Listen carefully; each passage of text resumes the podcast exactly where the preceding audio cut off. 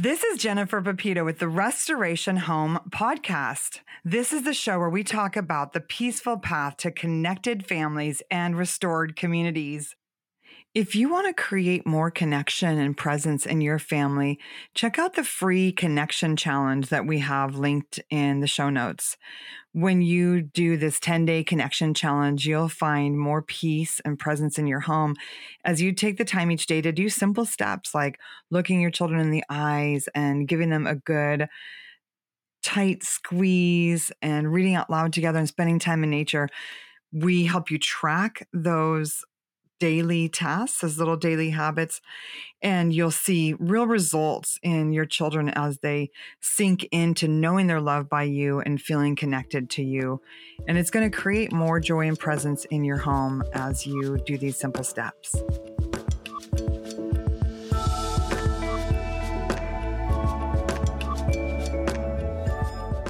Today on the show, I have the honor of chatting with Joy Prouty. She's the author of the beautiful book, Practicing Presence.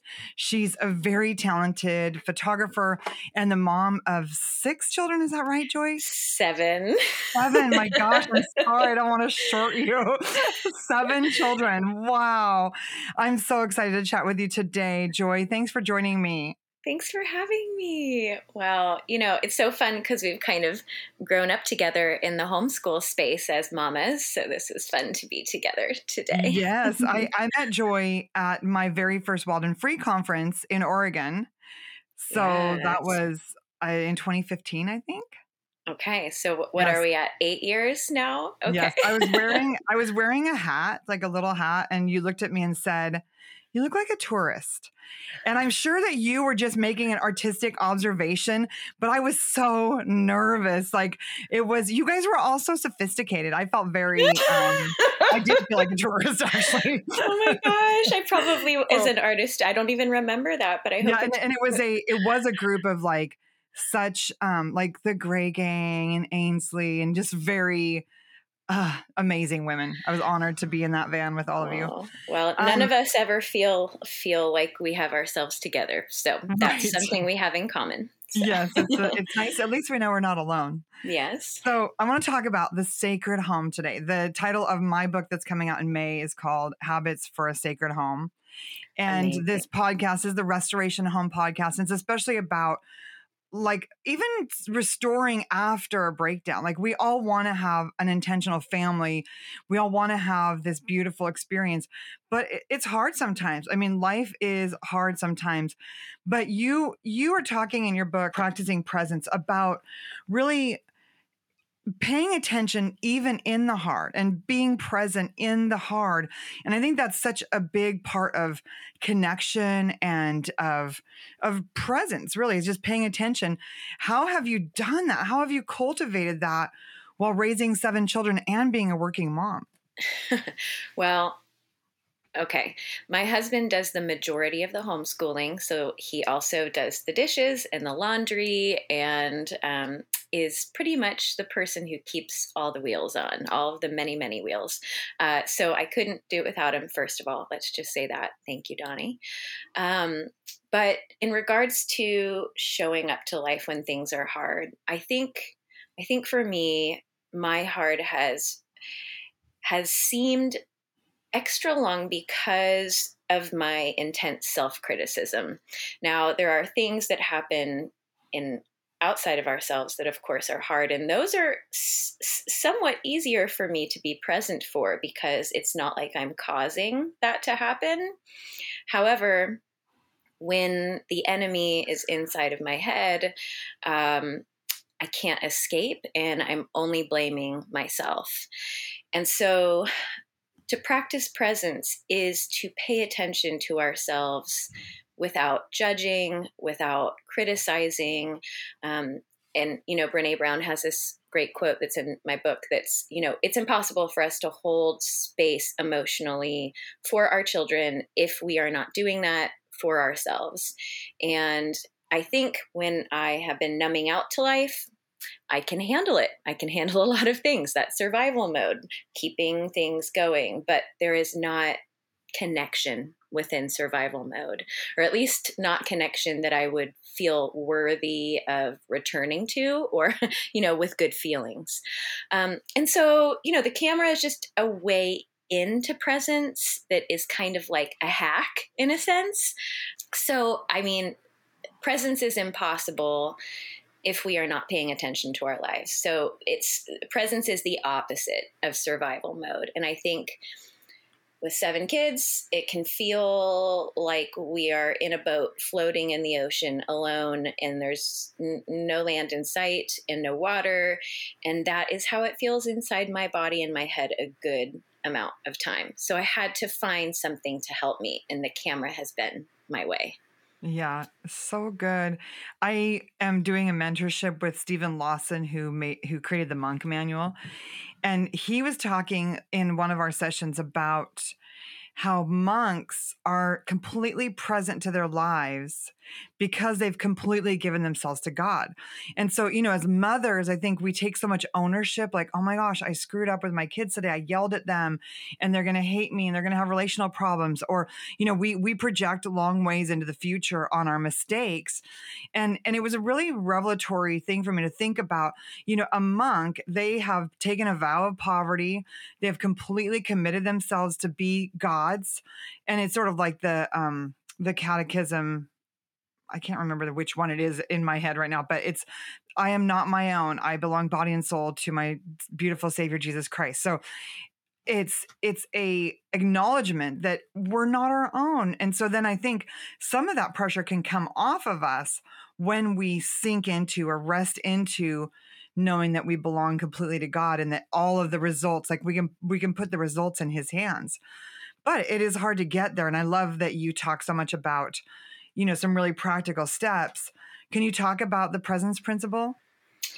Yes and i first of all i think what you were saying was so interesting about the lifestyle of monks. I i would love to look more into that because i wonder how giving of yourself like emptying yourself out in america in the way that we view that idea compared to the way that they're viewing it is different. So I would love to to understand it from their point of view. So thank you for sharing that. Um, the presence principle is a four step plan for. Here's the thing: mamas don't have time to add one more thing to their plate. And so the subtitle of my book is um, it's it's about becoming present through the pictures you're already taking, becoming present to your life through the photos that are already you're doing it every day. The problem is that we're all just, you know, we have this idea in our mind that we got to catch this moment before it leaves us. And so we pick up our phones and we take a picture and we're just using our thumb and it's one second and we're like, we're thinking we're capturing it into this little, you know, I don't know, memory box that we can return to and then feel it again later. But the problem with that is that it's not becoming a memory in our brains. It's not imprinting. So the research behind this is it only takes one second for a negative experience or a memory to to imprint on the brain. We're going to remember that one thing forever after one second. So that's why I think that we're encountering so much uh, negative thought, you know, loops happening in our mind. On the opposite, a beautiful experience or something positive it takes at least 20 seconds for it to imprint upon the mind and become a memory. So I think that's a powerful explanation as to why life feels like it's passing us by, why our children's childhood seems like it's running by us in an instant, is because we are not showing up and spending at least 20 seconds really savoring the experiences that we are trying to capture in the camera. So the goal of the presence principle, it's combining neuroscience research with photography principles to help these memories actually stay within you. Okay, so the uh-huh. first step is slow down and breathe. So many of us mamas are dysregulated. Our nervous systems are in fight or flight from trying to manage everything. So before you even take a picture, you know, the next time your kids are doing something cute and you're like, oh, I don't want to miss it. No, do not pick your phone up. Just take a second, literally 10 seconds. Take a minute, put your hand on your heart, slow down, and breathe. Move from your mind to your body. We have to become dis. Uh, we're, we're disembodied. We have to become embodied. Okay, so that's step one. Step two is set an intention. So our subconscious thrives on the setting of intentions. If we tell it something, it's going to be searching for that thing all day. Our our brains are so powerful. I explain all the science of this in the book. But um, I know for the for a good portion of my life, I was saying to myself, I can't handle these things. I'm a bad mom, whatever it might be. My kids are better off without me. You know, I had struggled with and still struggle in times of stress with those sayings. And so then my subconscious was constantly scanning for proof that those things were true. And I would find that because my brain was looking for it. So we're going to help our brain help us by saying things like, I am present here. You know, it, it's a very clear statement. Whatever it is that you are, you know, mine was, I'm a bad mom. So my good intention on the opposite, then I'm going to tell myself, I'm a good mom. I'm a good mom. I'm going to write it on my arm. I'm going to put it on my, I'm going to put it everywhere. So I'm seeing it constantly. Okay, so we're slowing down and breathing. We're setting an intention. I know it sounds like a lot that I'm saying it, but it's going to happen very quickly within a matter of seconds. So then you're just reminding yourself, okay, that's the reminder. Then number three, you are going to look for an experience around you that you want to jump into. Make it something that your muscle memory is getting involved. So we're not just using our thumb to capture this experience. We are we are moving our bodies. We are moving we're it's a sensory experience. We want to remember this in every way. What does this moment smell like? What is it? What are we hearing? What are, what are we feeling with our finger? Every sense, okay? And then by that point, you are feeling good in your body. You are in your body, not in your mind. You are in the moment, and then you take the picture. But don't just snap it, take 20 seconds. And then that will be an experience that when you look back at the picture, you'll remember. We will always remember how we felt when we look at a picture. So make sure that you remember that you felt present and you can actually remember the thing that happened in that picture rather than um, it feeling like something foreign that you weren't actually really there for.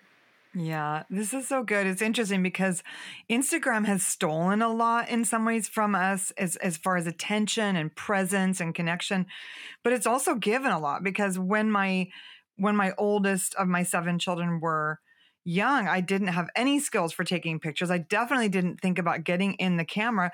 And so I I have memories, but really the the memories that I've I have captured that I can go back and look at are so much more poignant because there there's a there's a visual proof of it. There is a there's a visual that me and my babies were sitting on the porch swing together or there's a visual that we were all on a patio boat together we had such a good summer just everybody home and all kinds of adventures together and those would just be memories if i hadn't taken the time to commemorate it with the photograph. And, you know, as my children have gotten older, they don't always want their pictures to be shared on social media. You know, I either have to ask them or I have to say, hey, I'm not going to share this. I just want this for myself from memory. How do you help your children not be self conscious or, you know, even even with my younger children or my children when they were younger it's like I don't want to be taking pictures of them all the time and then have them feel like they have to be posing. What kind of conversations do you have with your children to help them feel comfortable and natural, even if the camera's going? Yeah, well, okay. First thing to think about is we get to create a new family culture around the purpose of photographs. So when you're saying, you know, how do they feel about being captured? I almost never ask them to pose for a picture. We, and I realized that so much of the tension that exists around the photo taking experience has been created by my own tension of what I think that experience is going to be like. Because when they were little, you know, I look back and I see the ones where I gave them Skittles and it smeared across their face. And I remember that tension in my body where I was like, just take the picture. And so, you know, my hope is that this creates a new, this helps mamas create a new idea of what pictures are for. So when we're saying, that, you know, my teenagers, like, I'm never taking pictures of their face straight on.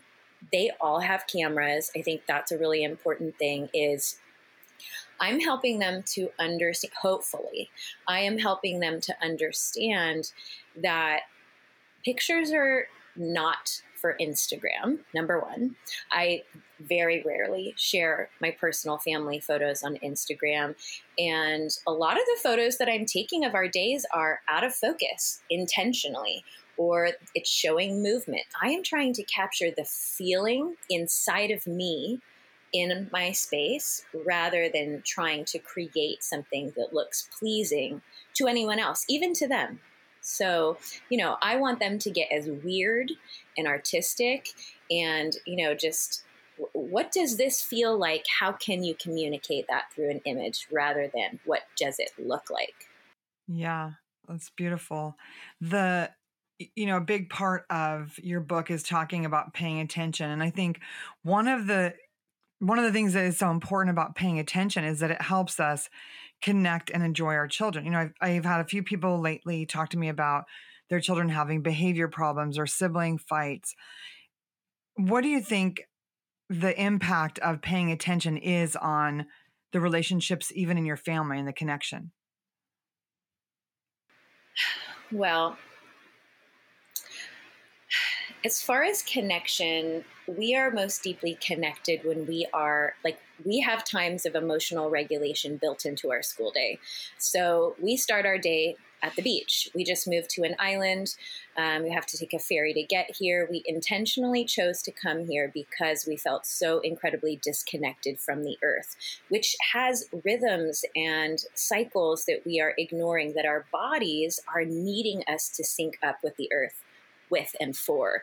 And so I I think I got to the point where I realized ah, my body is thirsty for nature and that we needed a place to be able to enjoy it together. And so we've been doing a lot of connecting in documenting the world around us and then submerging our bodies in whatever that is together.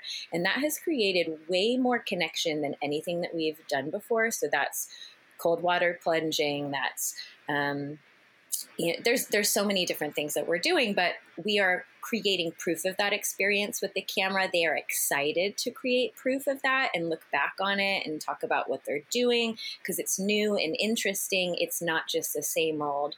Well, let's just take a picture of you. And they're like, well, what am I supposed to do with my hands? What am I doing? It's not about that. It's let's connect. And then let's create proof of that connection it's like you know it's like um like jam like preserves right? We we're not just eating the fruit we are saving it for later so that we can remember what it tasted like what it felt like what our bodies felt like together embracing in that earth experience. Yeah. So do you do you feel like some of this attention to connection because you know typical american families are really all about okay i got to get my kids really well educated so they can go to college and get a job. Do you feel like this connection has some benefits for your children in the future as well?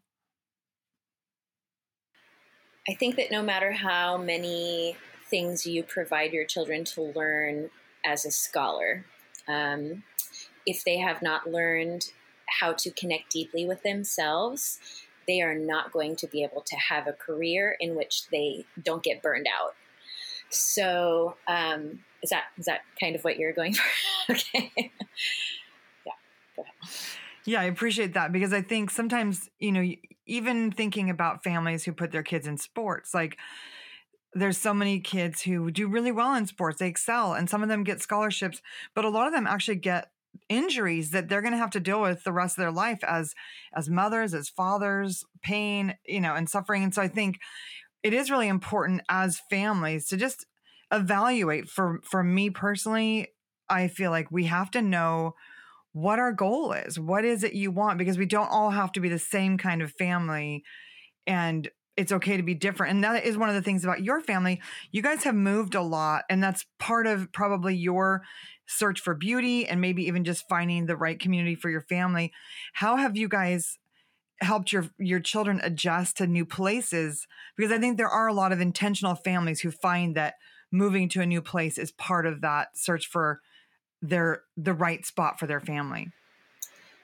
Yeah, I I think in some ways we have searched for the right spot. I don't know if we've found it, um, and so I think emotional regulation is the place we come home to ourselves, and that's why it's so crucial. We're making that such a huge, huge part of our family. Um, I think as far as what you were talking about, you know,